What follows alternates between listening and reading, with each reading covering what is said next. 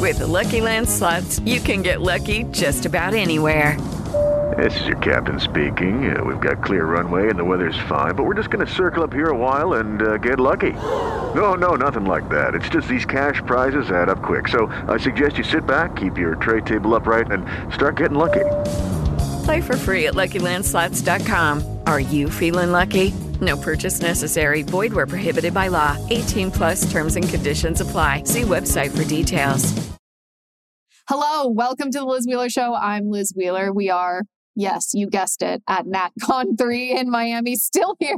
This is how many interviews that we've been doing dawn to dusk, day after day, because there's so many good speakers, so many good panelists here that I want to talk, or I want to talk to, not talk about, at least not while they're on the set.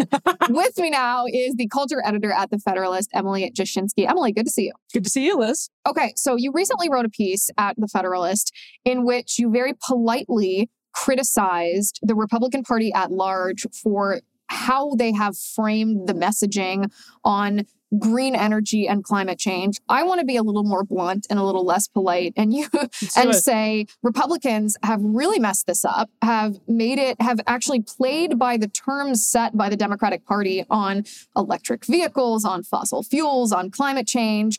Um, and that's terrible. That's a huge disservice to the American people. What should we be doing instead? Well, you know, think of one thing. The so-called Inflation Reduction Act, oddly, uh, was supported by ExxonMobil.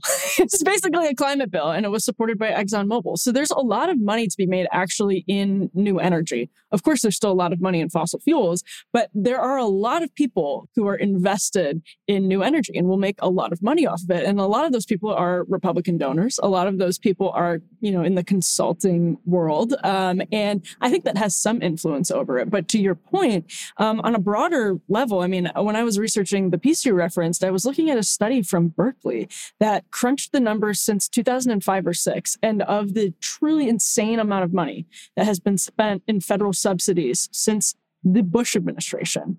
The majority of it, something like 65%, has gone to upper earners. And like federal subsidies for green energy. green energy period so in it's when you look at electric vehicles the numbers are 90% of subsidies for evs have gone to the top income quintile it's unbelievable. So it's basically just forcing the middle class to pay for their rich neighbors chinese solar panels. Like i do think that we need to for national security reasons transition to energy independence in the united states. There's no question about it. But this transition has just overwhelmingly benefited the rich and and has forced the middle class to burden, uh, shoulder that burden financially, culturally. They want you basically to be eating less steak, having less kids, driving fewer trucks, and uh, basically being less happy. it's a culture war, right? It's an assault on the middle class. Right.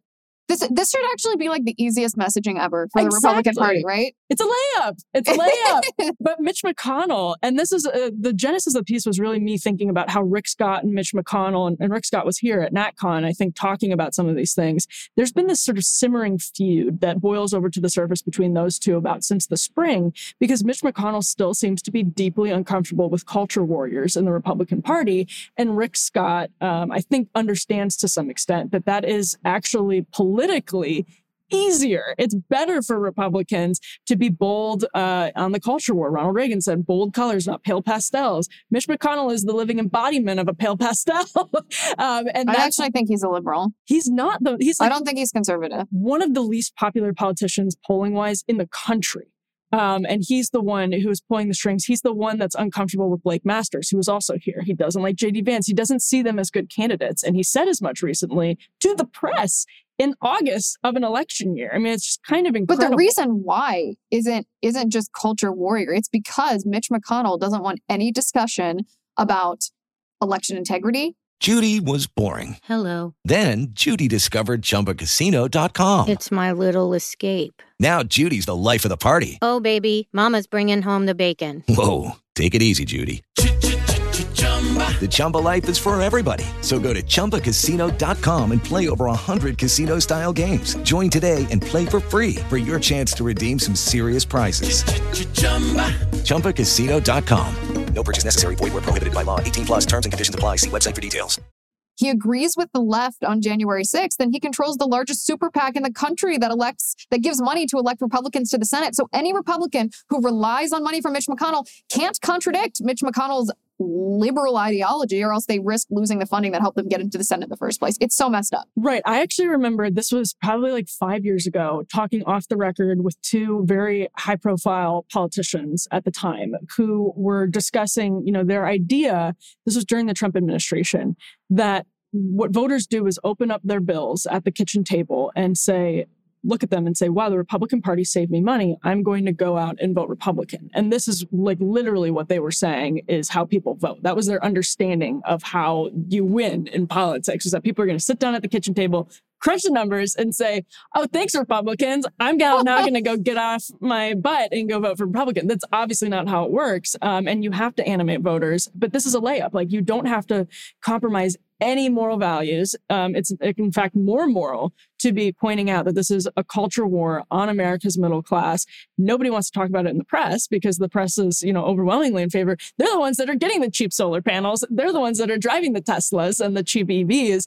Um, but the rest of us are just footing the bill. I mean, it's it's a scandal that's been it's like a slow motion scandal that's been playing out for two decades, and Republicans don't want to talk about it. Do you think people's eyes will be opened now that Gavin Newsom, for example, in California, 2% of vehicles in California are electric vehicles, 98% are gas powered. And in this energy crisis that Newsom himself created, he's asked owners of electric vehicles, the 2%, not to charge their vehicles. And yet he wants to force the entirety of California to own electric vehicles by 2035. Are people's eyes going to be opened to this? Are they going to see that it's a scam? How could they not? I mean, Gavin Newsom is the perfect example. It within two weeks, like within a week actually, of him saying that we're putting everybody on this off ramp from fossil fuels or for diesel powered cars by what 2035.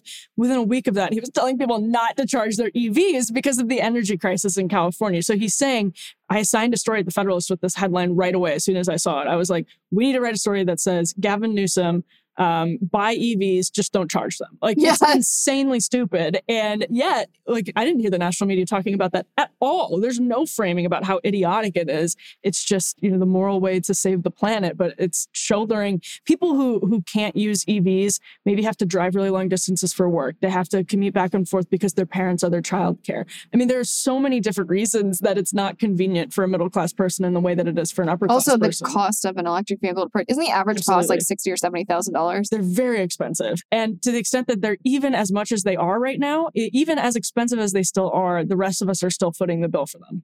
And they're going to be more expensive because they rely on cobalt and lithium that come from China. So it's asinine. They're as dependent on like rare earth minerals as other things are on fossil fuels. And that's what's really pressing about the entire green energy industry is at the end of the day, they are still reliant, unless you're talking renewables, on finite resources. So cobalt, lithium, and that's all from China. That is all mined in China. We can mine, mined some by of it China here. in Africa. Yeah, well, yeah, and you know we can mine some of it here, but you're still getting to a finite supply. You're still not. I mean, it, it doesn't solve the problem in some extent. To the to, to the extent it makes us reliant on China, it worsens the problem, and it's not a major scandal. I mean, it's a layup for Republicans to talk about. It should be a layup for Republicans to talk about, but that's that's what you were writing in your piece. Uh, essentially, a directive for Republicans. Listen, if you don't understand this problem, read this information. This is what you need to know. This is the implications of it.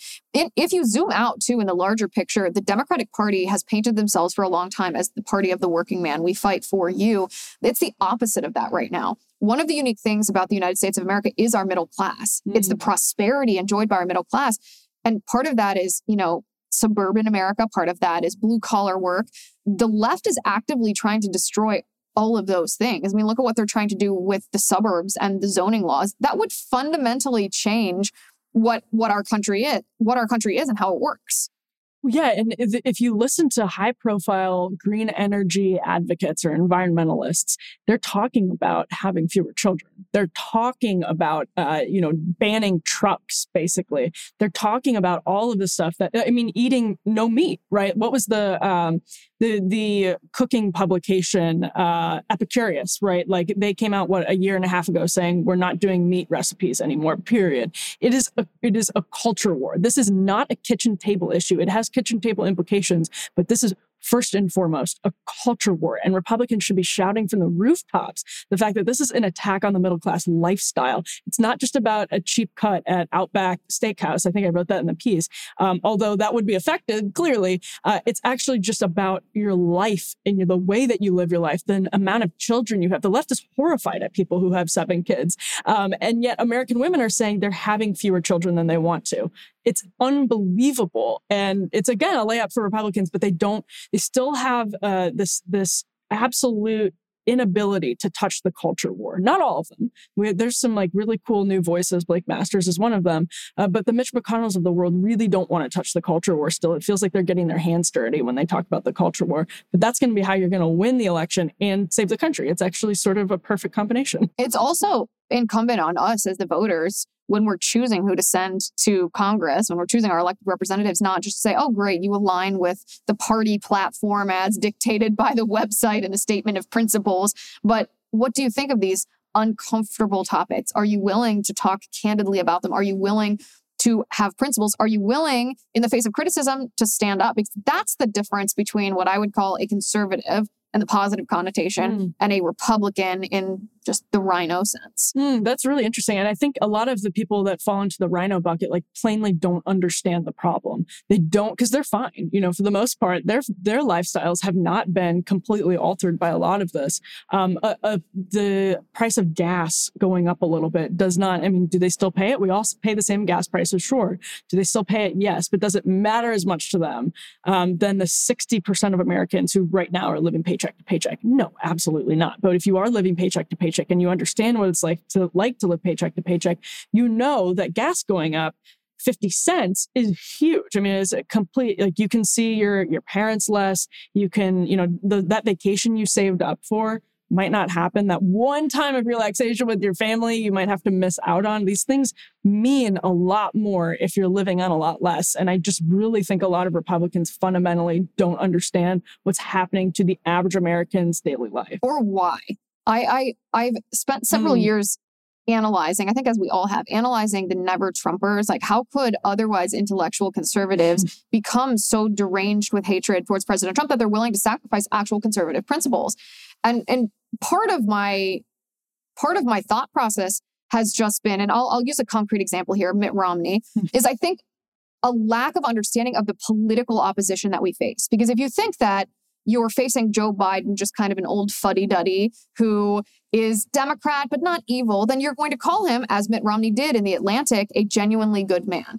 but if you understand the reality that what we're facing is yes, Joe Biden is old and he's surrounded by radical Marxists who are using every tool in their disposal to fundamentally change our culture in order to subvert our governmental institutions by way of toppling our cultural institutions, then you respond to him in a very different way. And I think a lot, I think some Republicans fall into that camp, even if they're not rabid never Trumpers, fall into that camp just lacking awareness of the severity of what our political opposition has embraced. It's such an interesting perspective because I think back to 2020 and remember how many, I mean, someone just yesterday asked me, like, were you surprised by 2020? And my answer was obviously no, absolutely not. I wasn't surprised. But a lot of Republicans seemed shocked that this was happening and it was hard to watch. You know, I'm from not very far from Kenosha. And yeah, it's incredibly difficult to watch. And the extent to which it got out of control surprised me a little bit, but it wasn't surprising to me whatsoever that any of it was happening.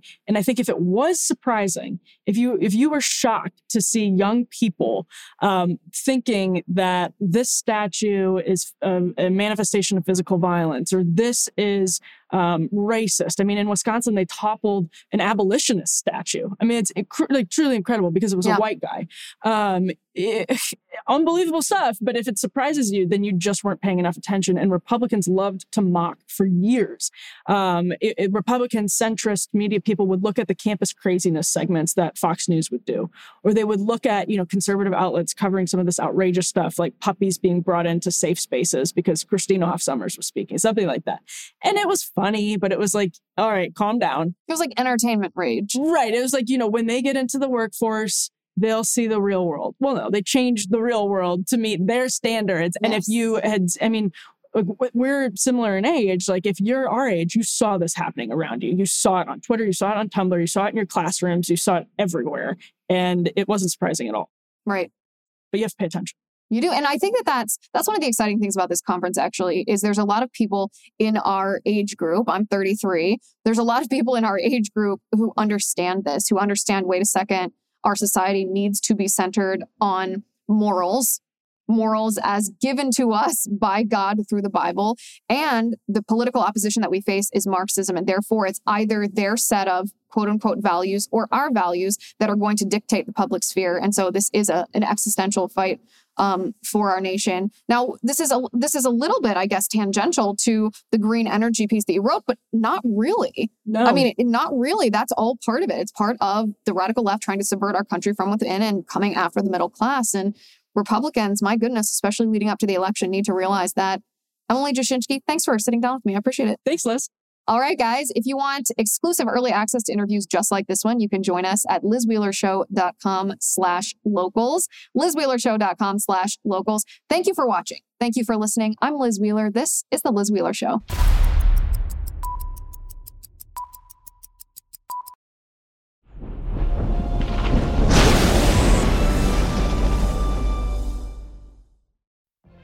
What if you could have a career where the opportunities are as vast as our nation, where it's not about mission statements, but a shared mission?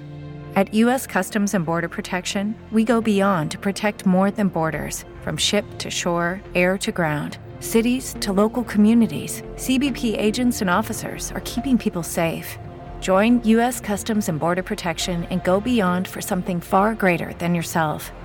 Learn more at cbp.gov/careers.